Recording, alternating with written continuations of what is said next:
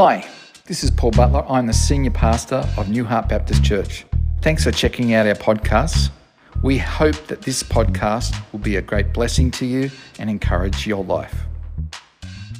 I want to talk to you about the finger of God. It's an interesting little term, and it, it occurs in a, in a passage.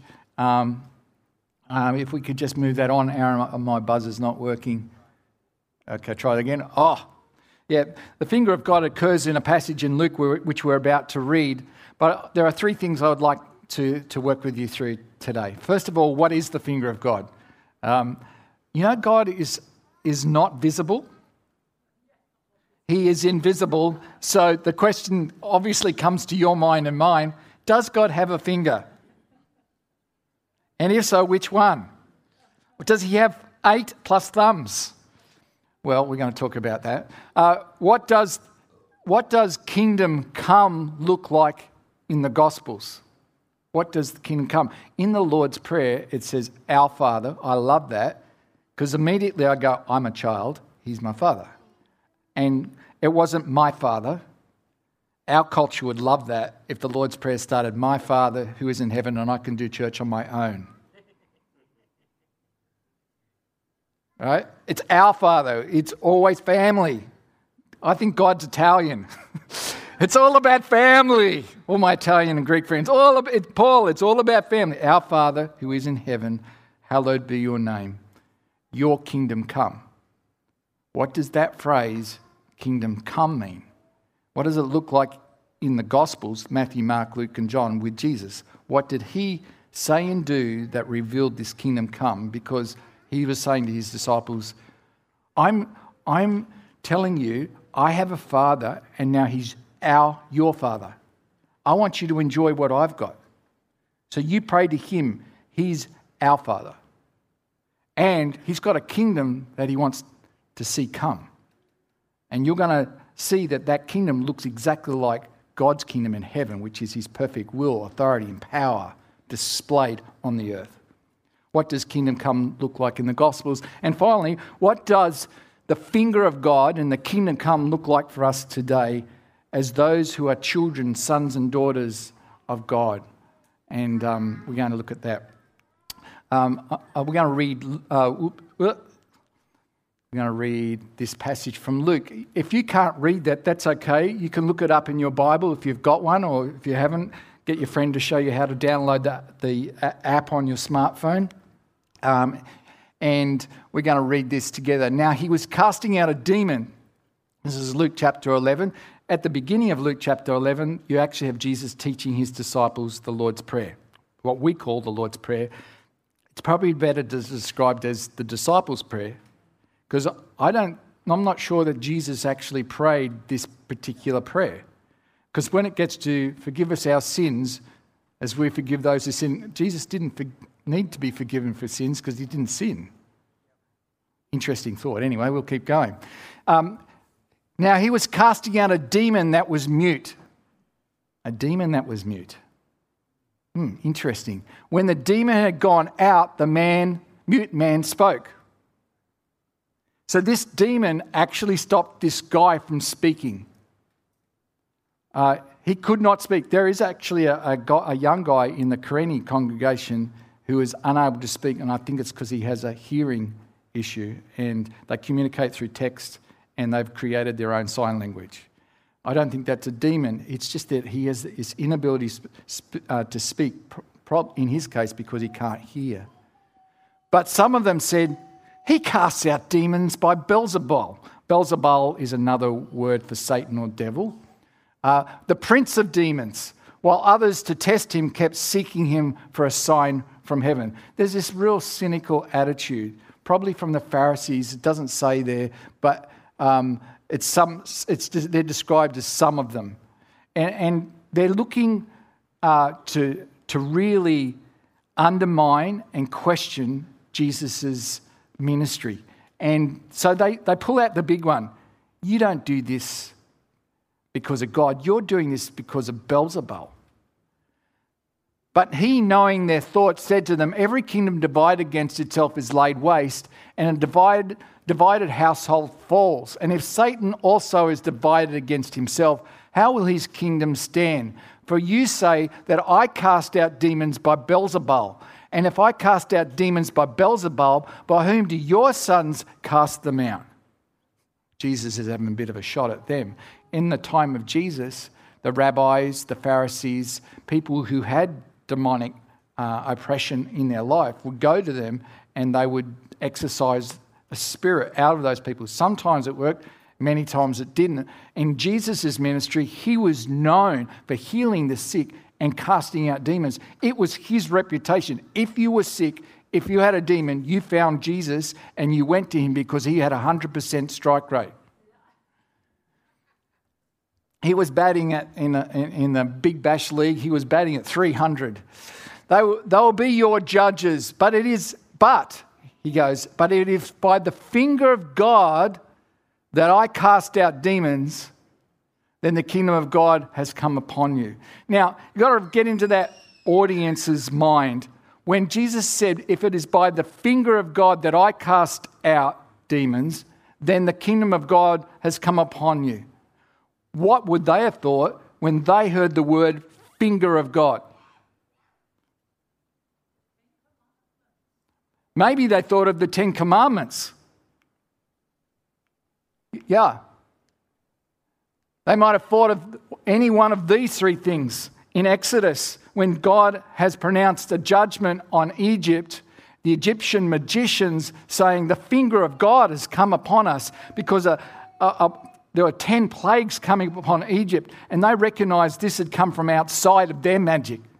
And they said, The finger of God has come upon us. Then God, then God releases all of Israel from the bondage of slavery to Egypt. He takes them into the wilderness and he takes Moses up Mount Sinai, asks him to take two, two tablets of stone, and God's finger writes on these two tablets of stones the Ten Commandments.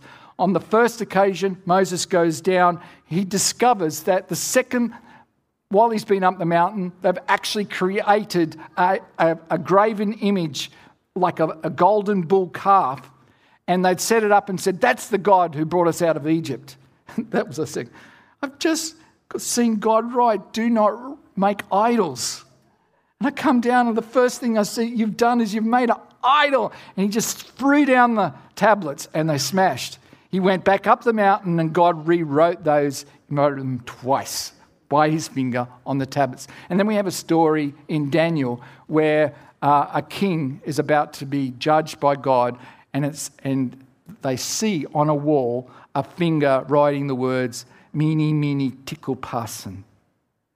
And, and Daniel interprets that and says, Tonight, your reign will be over and a new king will be placed in place. It was a, a pronouncement of God's plan for that king.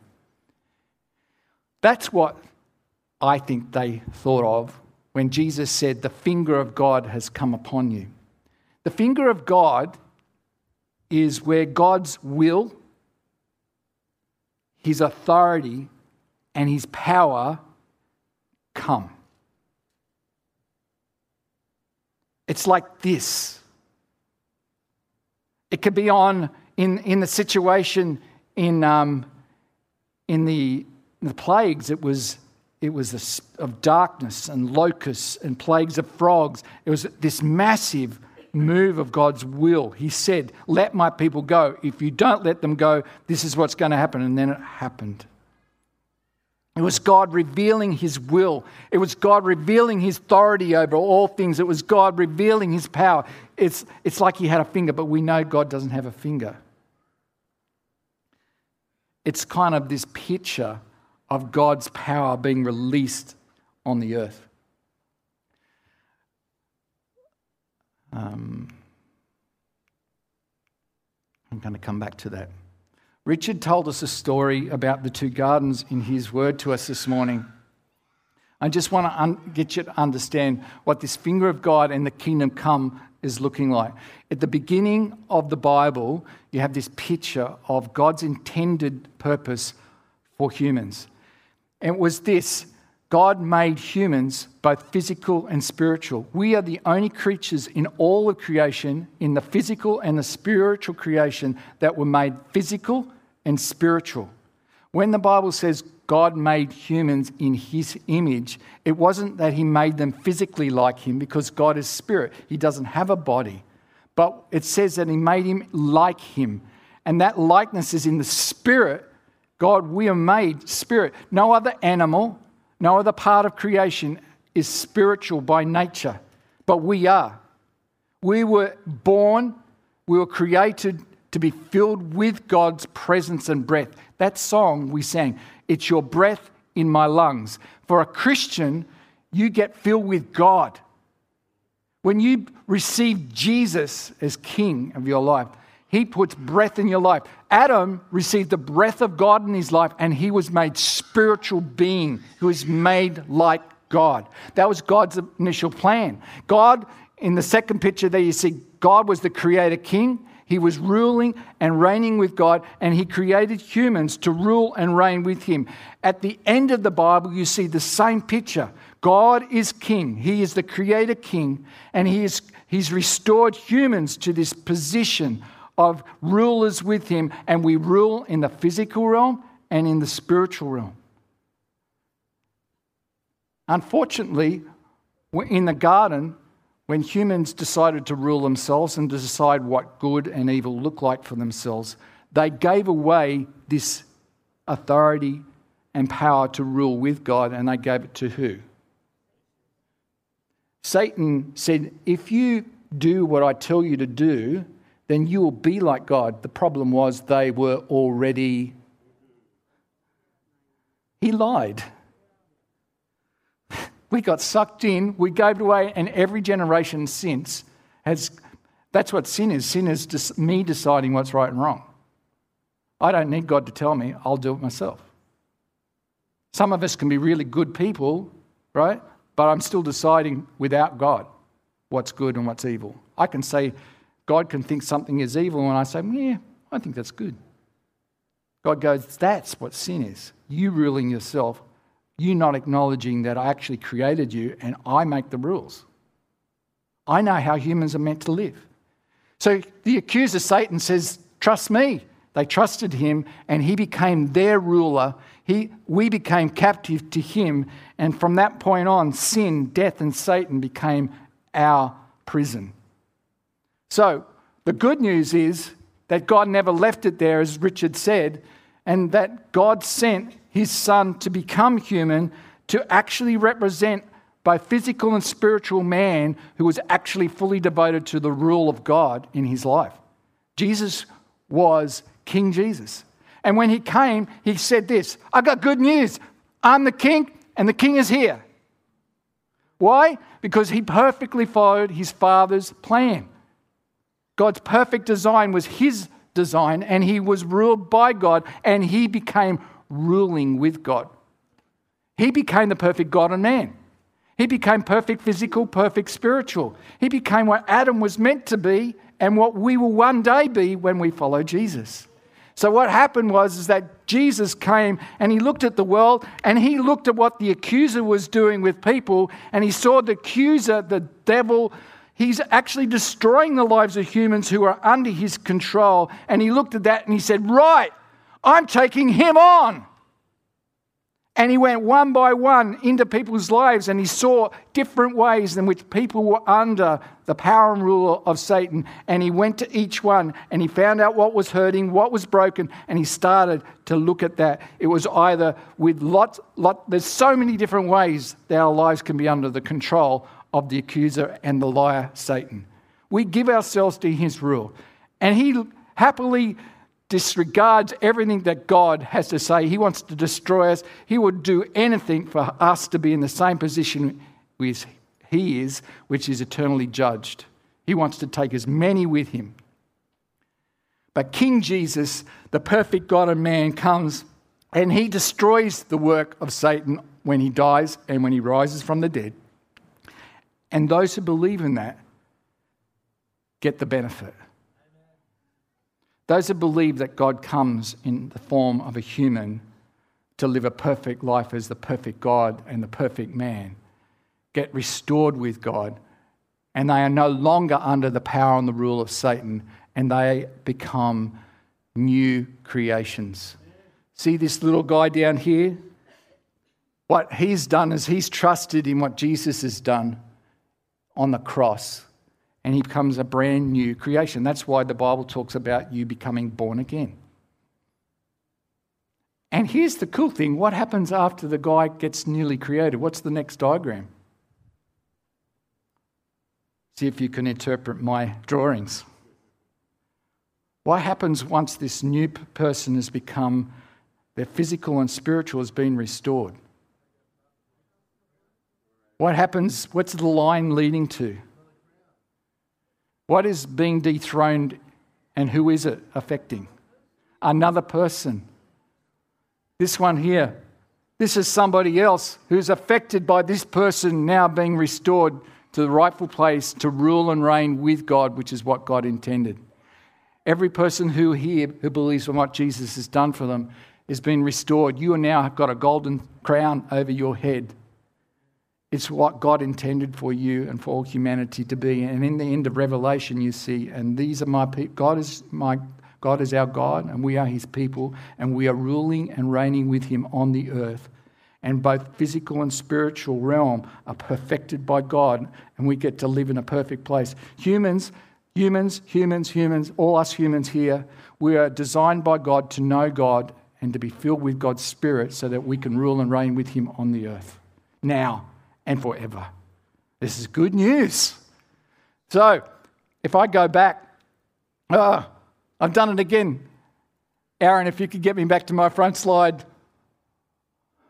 Thank you. All right. So let's go and talk about this question here. What does the kingdom come look like in the Gospels? Can anybody tell me what that picture reminds me? If you know the Bible, what does that picture, what story does that picture remind you of? Okay, that's in the John, I think it's in John 8, where people um, who are very angry with Jesus and wanting to trap him bring a woman that they believe was caught in adultery for Jesus to judge. And in Deuteronomy, we learn that one of the commandments of God was that if someone's caught in adultery, you must bring two witnesses uh, and you bring them to the gate, and there a judge will decide whether the witnesses are telling the truth. And if they are telling the truth, a harsh reality was if you're caught in adultery, you were stoned. However, if you if witnesses bear false witness or there's not enough witnesses to judge someone, that person is found not guilty. But if, if someone bears false witnesses or says that someone's guilty of something and they can't prove it, that person is stoned. So, who wants to be a witness? who wants to be caught in adultery? No one. And the story comes that they come and they are angry with Jesus and they're waiting to see would Jesus go soft on this adulterous woman? Or would he fulfill the law and keep the law like a good rabbi? So, in the story, we have two occasions where they're throwing acu- uh, accusing stories about this woman and looking to see what Jesus is going to do. And the finger of Jesus does this. Twice. What does that remind you of? Twice. How many tablets did Jesus? What is the finger of God? It is the revealed will, authority, and power of God. The God who is invisible takes on hands. The God who writes on stone of tablet is now writing in the sand. What is he writing? We don't know. Perhaps he's writing a person caught in adultery must be stoned. But there must be, in the second time, but there must be two witnesses. And Jesus says, Who accuses this person? He's looking for the two righteous witnesses. And it says, Let him who has not sinned throw the first stone, and then they left. Did they really have a case against this woman? Doesn't appear so. I don't know what Jesus is writing here, but what I know is this. At that very moment, the finger of God moved, and the kingdom came into that woman's life. And he says to her, Go, sin no more. How did that change her life? She was about to be killed, judged. And Jesus says, not guilty. That's called mercy. How did, what does the kingdom look like? What does the finger of God look like in the Gospels? It looks like three things it looks like a message, it looks like miracles, and it looks like mercy. Do you know every person in this room needs God's rule? Some, all of us need God to powerfully come into our life and change us. All of us need His transforming love and grace and mercy. Some of us need physical things to change. So Jesus comes, and many of the times throughout the Gospels, we see that Jesus comes, and like the, the mute man that we read in uh, 11, he could not speak. And so the miracle that he needed right at that moment was that God would overcome the demon in him that prevented him from speaking. As a result of that miracle, what do you think the man who had a demon in him is going to do? He's going to listen to the message. Would he have considered this act of power and authority and revelation from Jesus to tell that demon to get out of him and now he can speak? Do you reckon that made him feel like God's mercy had come upon his life? Think of any story in the Gospels uh, where people have the finger of God touch their life. It could be uh, like the adulterous woman, it's just this word of mercy. It could be like the, the man who can't speak and all of a sudden he can speak. It could be like Jesus touching a leper who, who that made him unclean. It could be Jesus touching the, the, the funeral cart where the, the young boy is dead and Jesus touches him and makes himself unclean ritually but actually brings this boy back to life.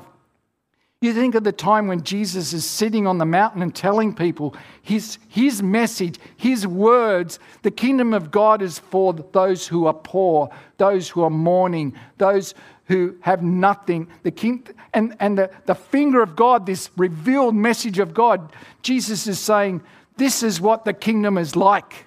And it comes like this and it touches people's heart, and there's an explosion and a transformation in them. It can come through a miracle, it can come through a word, it can come through an act of kindness and mercy that people recognize is the finger of God. And here's the good news, people it doesn't stop with Jesus. We go back to our slide and we ask the, the question what does the finger of God in the kingdom look like for us? Well, here's what it looks like a thousand million different things. How many people are currently living on the planet Earth? How many? Seven billion? Something like that? Do you know how many different ways God has to tell them how much He loves them? About seven billion point something, something, something. It's the same core message, but the approach to touch people's lives is specifically connected by God to that person where they're at, where they've been, and where they're going to be. And here's the cool thing that applies to you. And somehow, in God's big plan, his finger comes on your life, he changes you, and then he says, Now, what I've done in you, go and share that with somebody to be uniquely special for them. Because when God put you on the planet, and when God put His Spirit in you, what He did, He said, I've got a plan that's uniquely, specifically for you to fulfill. It's called My Good Works in Christ. And when you fulfill those good works in Christ, it's going to look different to the way anybody else is going to do it. You're going to meet people that no one else will meet, and you're going to have a message or a way or a, or a manner in which you do it that no one else has got, and it's going to be perfectly for that person because I love that person and I love you and I put you together. That's how the kingdom of God comes. It's when Jesus rules in you and then it comes out, and that finger is God's will and power revealed through you. Now, Jesus has got a finger. And he's got a body. He didn't get rid of that when he went back to heaven. But he's also got a body, and it's you. And you've got a finger, and the power of God living in you is coming out of you. So, this is where I finish with you telling me stories. How have you seen the finger of God at work in your life or in the life of others through you? Got any stories? I'm coming down. Got any stories of how God, you saw God's finger come through you? Simo and I think Sonia? Where's that? Where's our microphone? Where's our mic? It was here. He brought it back.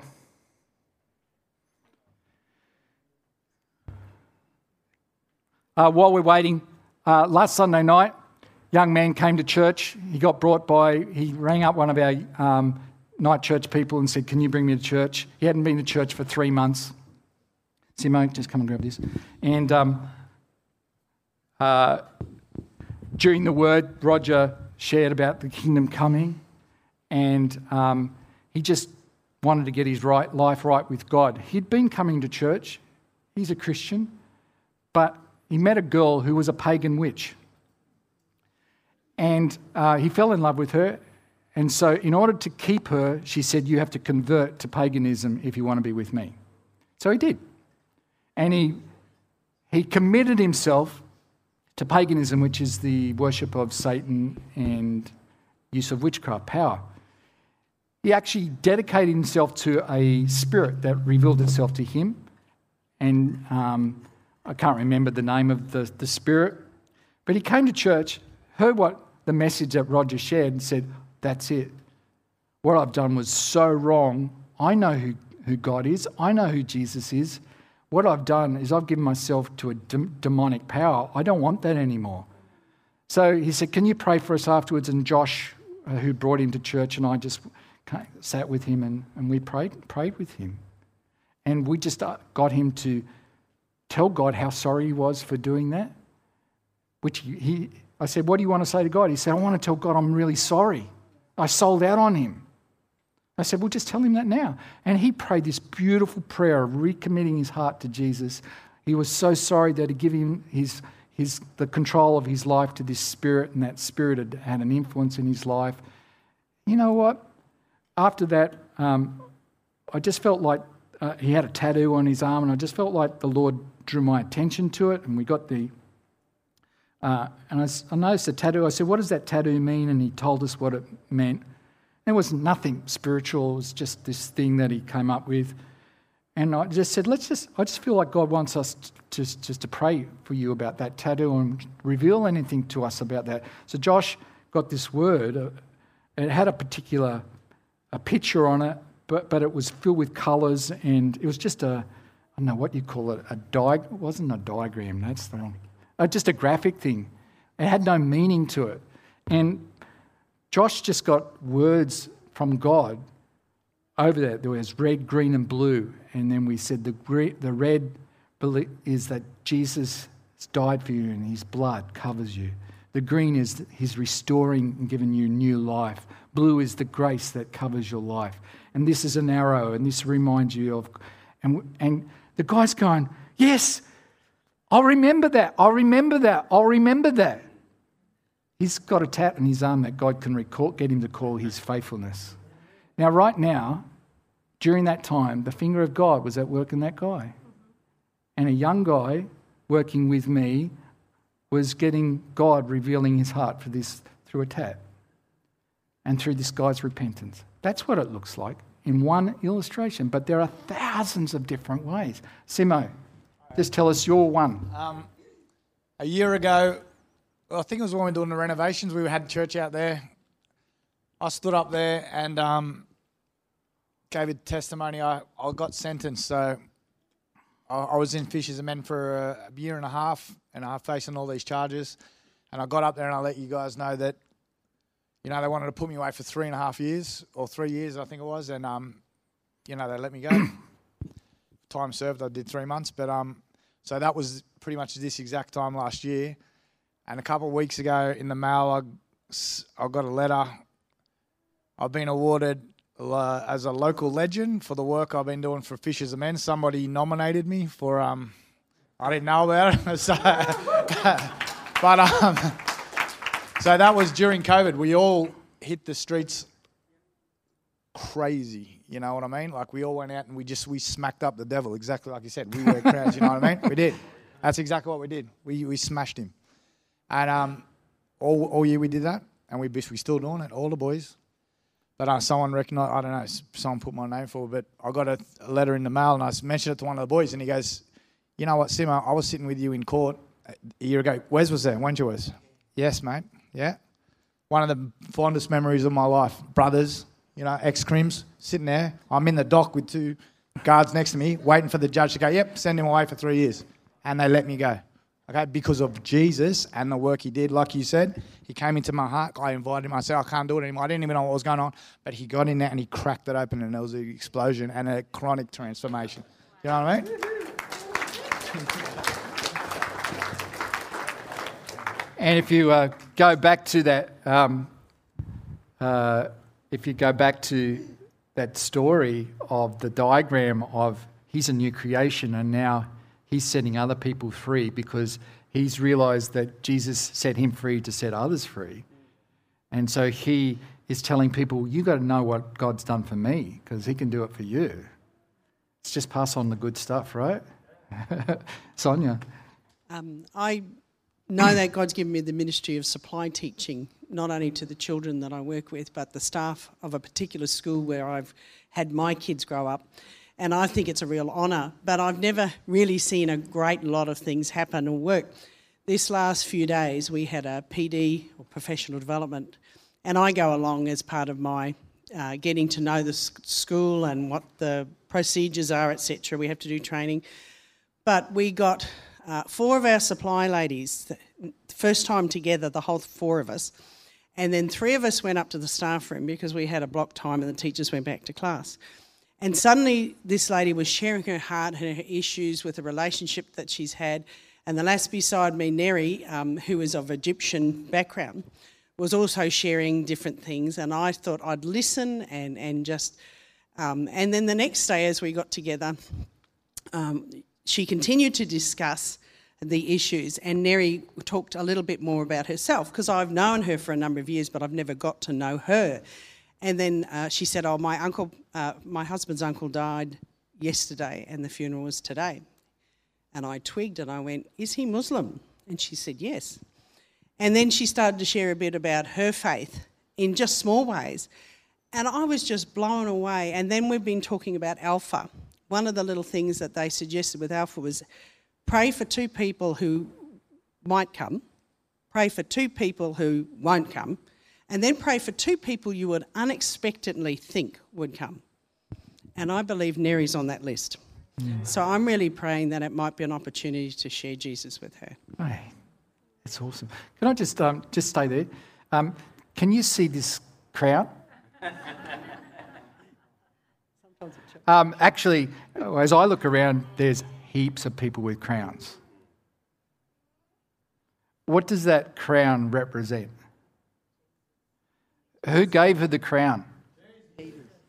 He's the ruler, and he's then reconnected us to the idea that we were created to rule with him, right?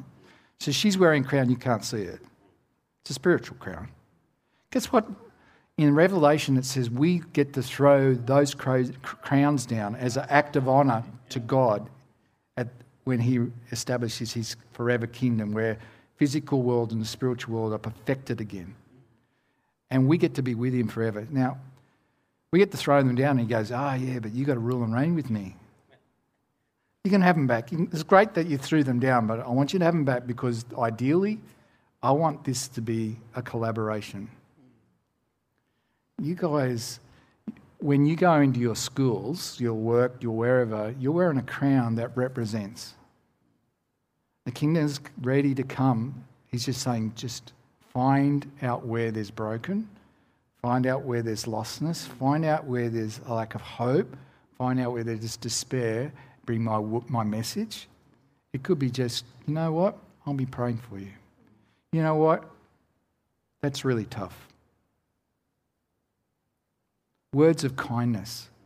Sometimes you get to tell people how much God loves them. That's cool. Sometimes it's a brokenness that requires a gift of healing to come into their life. Sometimes it's a mercy where their back fence blew over. They've got no money to fix it. They're not insured and they've got no way of fixing it. And they've got two dogs that are going to get out. So they can't get their dog out. And you decide that you're going to get friends from church to buy the resources and rebuild the fence.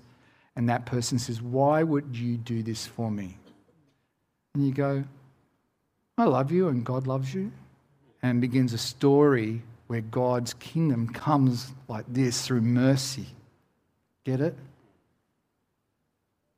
If there's seven billion people, there's seven billion different ways that the kingdom can come and the finger of God gets revealed. Would you stand? I want you just to um, if you're in the same family and you feel you can do this, this is kind of one of those COVID situations. but I just want you to just pray over the person next to you this prayer. You can either put your hand, hover it over them, direct it towards them, or you can put your hand on them.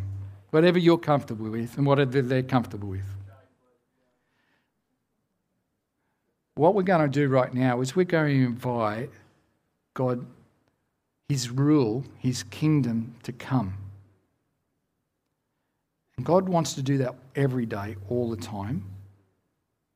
And He wants His finger to come upon that person that you're praying for right now. God, who is above all things, who created all things, who is the finisher and the beginner, the beginner and the finisher of all things the Spirit who breathes life into humans, who restores and brings back to life the dead. We, we just pray for the person that we're, our hand is directed towards.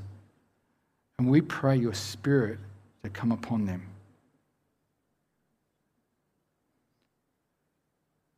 And just pray, God, now for where, where the devil has had a stronghold in their life Break it now in the name of Jesus.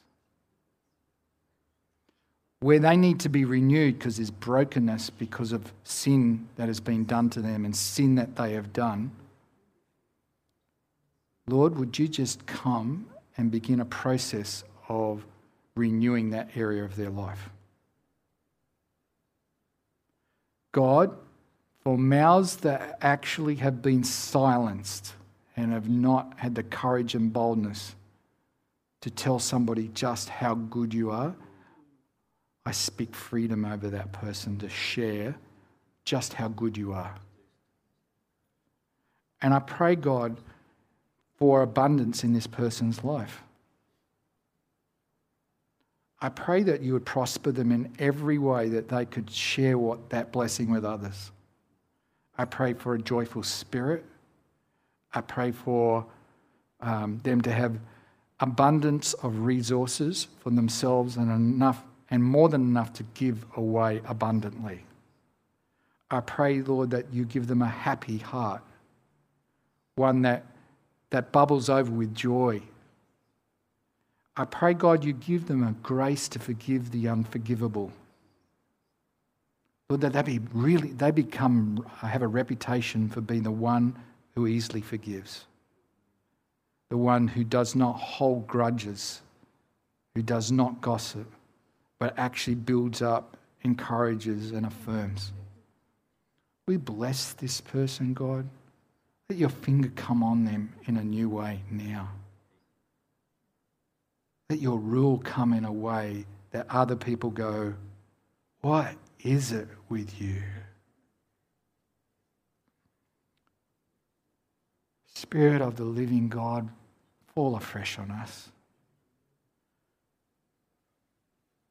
Holy Spirit, you are welcome just to fall afresh on each head right now.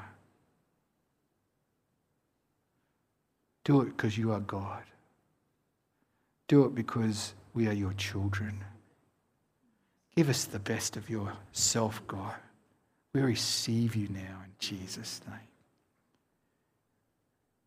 We receive your work.